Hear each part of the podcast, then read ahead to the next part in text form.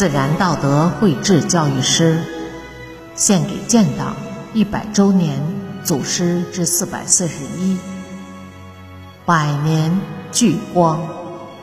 作者：山林子。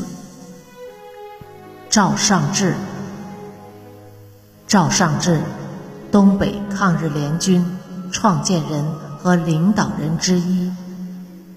九一八事变后，赵尚志。被任命为中共满洲省委常委、军委书记，后任东北抗日联军总司令、东北抗联第二路军副总指挥。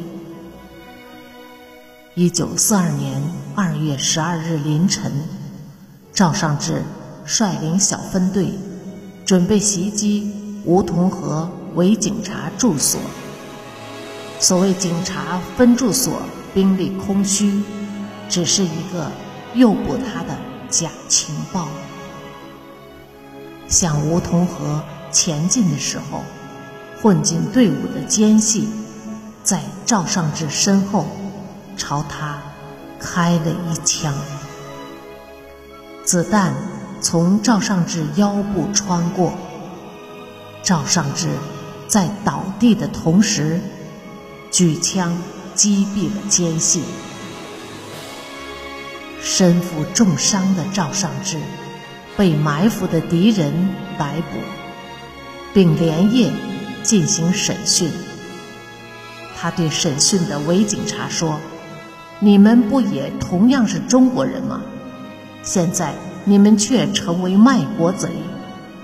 我一个人死了没关系，我马上就要死了。”没什么好说的，除了满腔怒火斥责，赵尚志只是轻视敌人，不吐一字。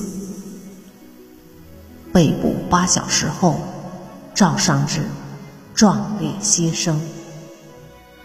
残忍的敌人割下了赵尚志的头颅，带到长春庆功，把他的躯体。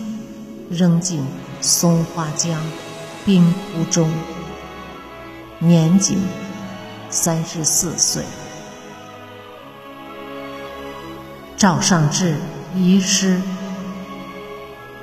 争自由，誓抗战，笑马原，裹尸还，待光复东北凯旋日，为轩辕。